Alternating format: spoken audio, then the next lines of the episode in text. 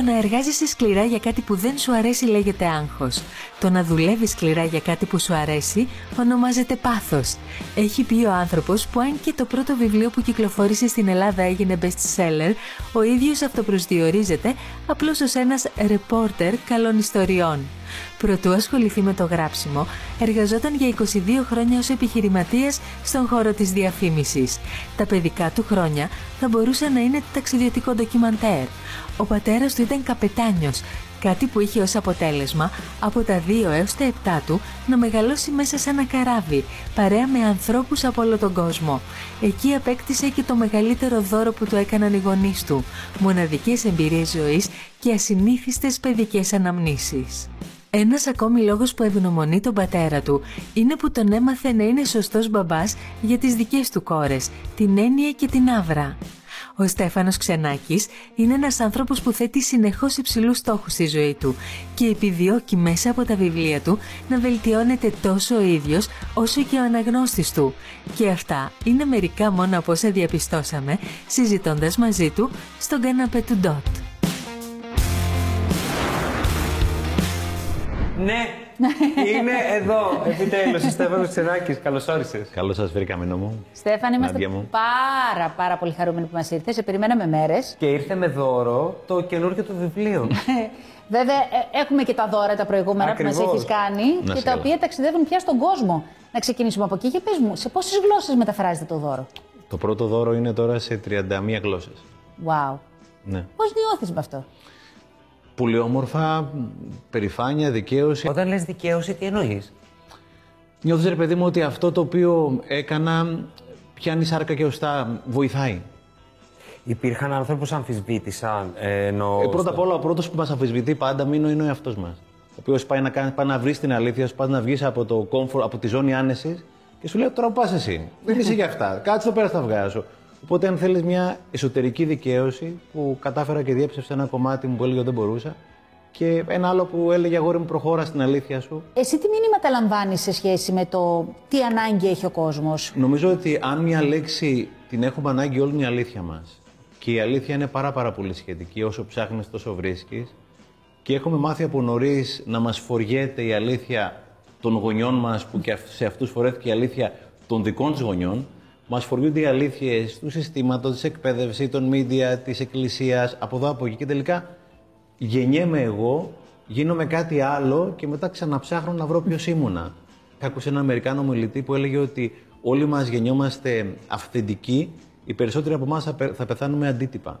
Με τι τρόπο θεωρείς ότι βγαίνει ή ανακαλύπτει κάποιος την αλήθεια του; Εγώ μην έχω ευεργετηθεί πάρα πολύ από την ψυχοθεραπεία. Δεν είμαι ψυχολόγος, δεν είμαι ψυχοθεραπευτής, αλλά παρακολουθώ ψυχοθεραπεία εδώ και 12-13 χρόνια και κάθε φορά ψάχνω και βρίσκω πιο βαθιά κομμάτια της αλήθειας τα οποία είχα κρύψει εγώ από τον εαυτό μου. Ε, πρόσφατα ήρθα σε επαφή με ένα πολύ δύσκολο θέμα που είχα μικρός, το οποίο το είχα καλά κουκουλώσει τέλος πάντων, το είχαμε αφήσει λίγο στην άκρη, εγώ δηλαδή το είχα αφήσει στην άκρη. Και όσο πιο πολύ το άφηνα στην άκρη, τόσο νόμιζα ότι είχε τακτοποιηθεί, αλλά δεν είχε τακτοποιηθεί.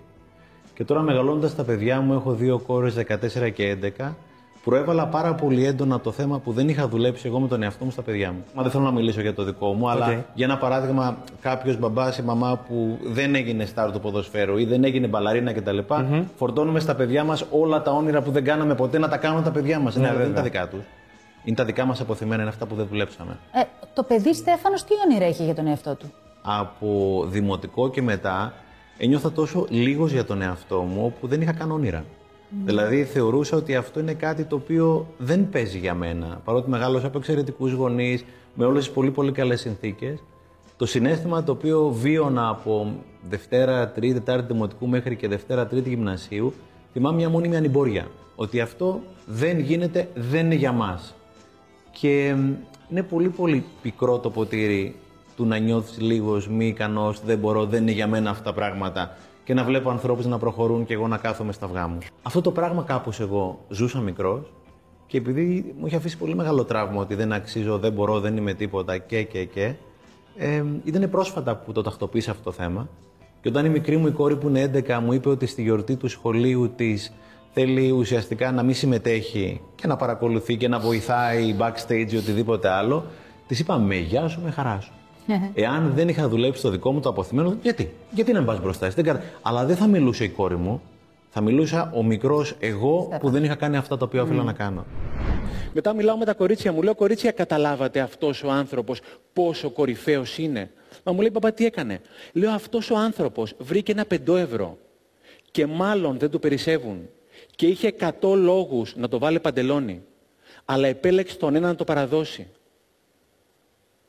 Ο Σπύρος μου έμαθε ότι η πραγματική μου ζωή, αυτό που στα αλήθεια ζω, είναι αυτό που κάνω όταν είμαι μόνος μου.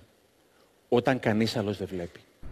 Μαθαίνουμε λοιπόν, Στέφανε, μέσα από την ψυχοθεραπεία ή ο καθένας από όποιον τρόπο τέλος πάντων επιλέγει και τον βοηθάει, να λένε τα όχι μας, να βάζουμε τα ωριά μας και και και. Σε τι πρέπει να μάθουμε να λέμε ναι; Ακόμα και το να πεις όχι, έχεις πει ουσιαστικά ναι στο όχι. Στον σου. εαυτός σου. Και στον εαυτός σου. Οπότε πολλές φορές κάποιοι άνθρωποι οι οποίοι άρχισαν να μιλήσουν και εγώ ήμουν από αυτούς, Τι εννοείς; Όταν ήθελα να πω, μείνω κάτι, θέλω να βγουν για παράδειγμα κάποιοι φίλοι μου έξω και παλιότερα θα μου έλεγαν θες να βγούμε, θα έλεγα σαν κανό παιδί, ναι, ναι, έρχομαι, παρότι δεν θα ήθελα. Το όχι το έχουμε συνδυάσει με κάτι κακό, με θυμό, με μία Με αγάπη. απόρριψη. Με απόρριψη. Ναι. Και πολλές φορές, όταν λες, έλεγε ο Κοέλιο, ένα ωραίο λέει, όταν λες ναι στον άλλον, πρόσεχε μην λες όχι στον εαυτό σου. Είναι ωραίο που λένε ότι και στην Ελλάδα το ναι και το όχι, γιατί δεν είναι σε όλες τις χώρες το ίδιο νεύμα. Το ναι είναι ότι επιτρέπει την, την εισρωή του φωτός και τα επιτρέπω τα πράγματα. Ναι, ενώ με το όχι υπάρχει αυτή η καθετότητα στα πράγματα και ότι αρνείσαι την εισρωή Δεν τη το είχα σκεφτεί ποτέ- ενέργειας. δεν το είχα σκεφτεί ποτέ έτσι. Εσύ τι φοβάσαι στη ζωή σου, πιο πολύ; Ε, τρέμω το δικό μου, το θάνα- θάνατο καθόλου δεν το φοβάμαι. Δηλαδή, αν αύριο δεν είναι εδώ πέρα, μου- είμαι πολύ πολύ ok με αυτό. Τρέμω το θάνατο των οικείων ε, τους πολύ δικούς μου ανθρώπους. Είναι κάτι το οποίο δεν μπορώ να διαχειριστώ. Μου είναι πάρα πάρα πάρα πολύ δύσκολο. Θα σου έλεγα ότι είναι το πρώτο πράγμα που μου έρχεται αυτή τη στιγμή. Διάβασα τα ονόματα των κοριτσιών σου. Α, Έννοια και άβρα. Θα ήθελα λίγο να μου πεις πώς αποφασίσατε. να- σίγουρα δεν ήταν από τις γιαγιάδες, γιατί οι γιαγιάδες δεν Το λέγονται Έννοια και φαντάστηκα Άβρα. γιατί έχεις πετύχει και δύο αλφα, αλφα, αλφα. Ναι, δηλαδή. έτυχε, έτυχε. Για κάποιο λόγο θεωρήσαμε ότι μάλλον αυτά θα ήταν τα ονόματα τα οποία θα ήθελα να, Ε. βαφτιστούν, να, να βαφτιστούν. Οπότε είναι μεγάλη κουβέντα αυτή. Μάλλον υποθέσαμε ότι κάπως έτσι θα θέλαν να βαφτιστούν. Τώρα που μιλάγες ε, για τα κοριτσιά, κοκκίνησες ελαφρώς. Θέλω να σου πω. Θέλω να σε ρωτήσω, τι είναι αυτό που έχεις στο νου σου περισσότερο να τους μάθεις, να ξέρουν. Παλιά θα είχα πιο πολύ άγχος. Τώρα έχω λιγότερο, χωρίς να σημαίνει ότι δεν έχω. Γιατί ξέρω ότι τα παιδιά παραδειγματίζονται από το παράδειγμά μας και όχι από τα λόγια μας. Οπότε αν παλιότερα είχα το άγχος να διαβάζουν και να κυνηγάνε το όνειρό τους και να λένε την αλήθεια τους ή τα όχι τους, δεν ξέρω τι, είναι κάτι το οποίο με προβληματίζει πολύ λιγότερο γιατί βλέπω ότι τα παιδιά ρουφάνε σαν σφουγγάρι κυρίως από το παράδειγμα των γονιών τους και εγώ και η μαμά τους είμαστε πολύ πολύ στο κομμάτι αυτό της ψυχικής υγείας, χωνόμαστε ψυχολόγοι, στο το να κυνηγάμε τα όνειρά μας παρότι δεν είμαστε coach ή οτιδήποτε. Οπότε είμαι πολύ πιο ήρεμος γιατί ξέρω θα κάνουν πάρα πολλά πισωγυρίσματα τα παιδιά μέχρι να βρουν το δικό τους τον εαυτό. Και επιτρέπω, εμπνέω να λένε τα δικά τους ναι και τα όχι, χωρίς να σημαίνει ότι δεν μπλακωνόμαστε. Εννοείται. Κάνεις και όλα τα κανονικά, γιατί ε, φαντάζομαι ότι κάποιος που σε γνωρίζει θεωρεί ότι Καλέ, ως normal, πατέρας. πλακωνόμαστε ε, εμείς. θα, θα σου λέει, ξέρω το παιδί, εγώ θα βγω και θα μείνω μέχρι τη μία έξω. Όχι, δεν ναι. παίχνει. Όχι, όχι. Θα πει. Ε, Θέλει πολύ γερά όρια. Ναι. ναι, ναι. ναι. Θέλει, ναι, αλλά εκεί πέρα πάλι είναι ναι στο όχι. Να καταλάβεις και εσύ και το παιδί ότι υπάρχουν κάποια πράγματα τα οποία είναι αδιαπραγμάτευτα. Δεν μπορεί δηλαδή το παιδί να είναι 10 ώρες με το τάμπλετ. Δεν μπορεί το παιδί να είναι 14 χρονών και να γυρίσει 2 ώρα το πρωί. Οπότε σαφώς υπάρχουν κάποια όρια που τα συμφωνείς. Εγώ είμαι και χωρισμένος, οπότε τα έχουμε συμφωνήσει με τη μαμά τους. Okay. Εντός των πλαισίων αυτών μπορεί να κάνουν αυτό το πράγμα το οποίο θέλει η ψυχή τους. Και μου πήρε πολύ καιρό να το καταλάβω πόσο διαφορετικές είναι μεταξύ τους και πόσο διαφορετικές από εμένα. Η μικρή μου, όταν γύρισε από το σχολείο, έπαιρνε το τάμπλετ για να μου δείξει κάποια πράγματα. Εγώ έβγαζα φλίκτενες με το που έβλεπα τάμπλετ. Λέω πρώτα θα διαβάσουμε και μετά τάμπλετ. Και μετά κατάλαβα ότι ήταν η ανάγκη της να συνδεθεί μαζί μου μέσα από την τεχνολογία, να μου δείξει κάποια αγαπημένα βιντεάκια, τα οποία έλεγα συνέχεια εγώ Να όχι. σου δείξει αυτό που, το, που αγαπάει. Ακριβώς. Ήταν ένα μέσο για επικοινωνία, για σύνδεση με το παιδί μου. Και όταν το κατάλαβα και σταμάτησα το κήρυγμα, όχι, όχι, τάμπλετ κτλ.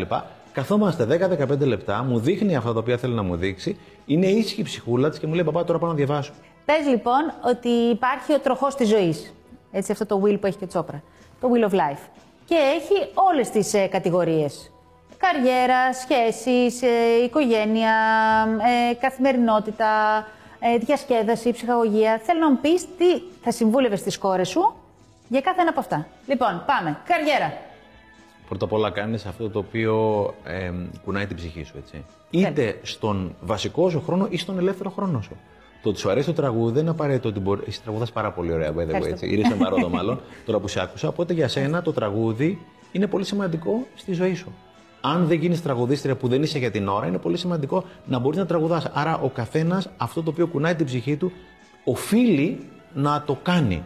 Είτε σαν απασχόληση, ή σαν μερική απασχόληση, ή σαν βιοπορισμό. Τέλεια. Χρήματα. Υπάρχουν πάρα πολλές αρνητικές πεπιθήσει για τα χρήματα στη χώρα μας. Τα Ω. χρήματα είναι βρώμικα, τα χρήματα, οι, οι άνθρωποι που έχουν λεφτά είναι κακοί κακοί. άνθρωποι κτλ. Τα χρήματα είναι ένα μέσο για να μπορεί να έχεις να έχεις παραπάνω ελευθερίες. Τα χρήματα δεν είναι καλά ή κακά, τα χρήματα είναι ότι είμαι εγώ. Ξέρω ανθρώπους που θα μπορούσαν να κυνηγήσουν καριέρα επιχειρηματική και δεν το κάνουν επειδή έχουν με- μεγαλώσει με πολύ αρνητικές πεπιθήσει για τα χρήματα.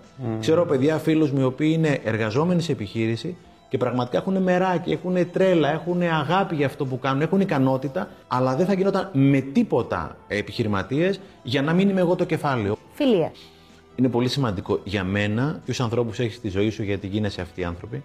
Έχω κάνει ένα πολύ μεγάλο διαχωρισμό στη ζωή μου. Πλέον, φίλοι μου είναι άνθρωποι που χαίρονται με τη χαρά μου και πλέον θεωρώ τον εαυτό μου φίλο σε άλλους ανθρώπους όταν χαίρομαι με τη χαρά τους. Για μένα από τα βασικά κριτήρια το αν είσαι πραγματικά φίλος με τον άλλον, γιατί πολύ εύκολα θα λυπηθείς με τη λύπη του, αλλά πιο δύσκολα θα χαρείς με τη χαρά του. Είμαι αυτός που θέλω να είμαι. Και η επόμενη ερώτηση είναι, έχω δημιουργήσει το περιβάλλον το οποίο θα με βοηθήσει να είμαι αυτός που θέλω να είμαι; Έλεγε ένας τύπος ένα πολύ ωραίο, λέει, όταν είσαι ο καλύτερος στο δωμάτιο, είσαι σε λάθος δωμάτιο. Δεν γουστάρω καθόλου τις συγκρίσεις, το λέω τελείως συμβολικά. Είναι πολύ σημαντικό να τρέχεις με ανθρώπους οι οποίοι τρέχουν πιο γρήγορα, να ζητούν πιο πολύ, θα σε οδηγήσουν εκεί πέρα πραγματικά που θέλεις. Τι είναι αυτό που μπορεί να σε κάνει να χάσεις την ψυχραιμία αυτή που απολαμβάνουμε τόσο πολύ όση ώρα σε ακούμε; Καλή ερώτηση. Δεν ξέρω, όταν κάποιος πάει να μου τσιγκλίσει κάποια παράξενα κομμάτια μου, σκοτεινά μου κομμάτια, δεν ξέρω. Συνήθω. Ποια είναι τα σκοτεινά σου κομμάτια, δεν εννοώ να. Θα σου πω, θα σου πω. Ε, επειδή μεγάλωσα θεωρώντας λίγος και επειδή με τη μανούλα μου έχουν πάρα, πάρα πολύ καλή σχέση πια, αλλά η μάνα μου είχε ένα μοναδικό τρόπο όταν μιλούσε ή μιλούσα να με κοιτάει με έναν τρόπο που μου ρουφούσε την ψυχή. Όπως μόνο μια μητέρα μπορεί να κάνει. Γε- Γελάσατε και το κατευθείαν το καταλάβατε.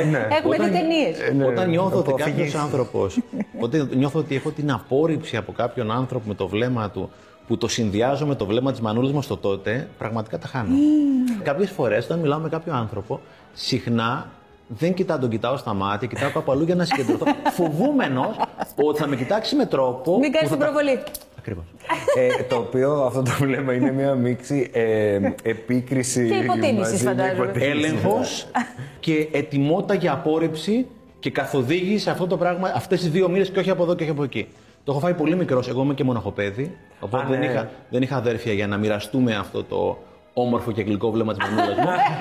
οπότε το έφαγα όλο μόνος μου και μου έχει μείνει ακόμα, ε, παρότι το έχω δουλέψει πολύ, μου έχει μείνει ακόμα ένα τραύμα. Όταν κάποιος με κοιτάει και. Αυστηρά, ας πούμε, Αυστηρά, λίγο, ναι. απορριπτικά, λίγο χειραγωγικά κτλ. Είναι κάτι το οποίο προς στιγμή μπορώ να τα χάσω. Πού πιστεύεις ότι οδηγούμαστε τα- την επόμενη δεκαετία; σε ποιο κομμάτι από όλα, κάνω μου λίγο πιο συγκεκριμένο.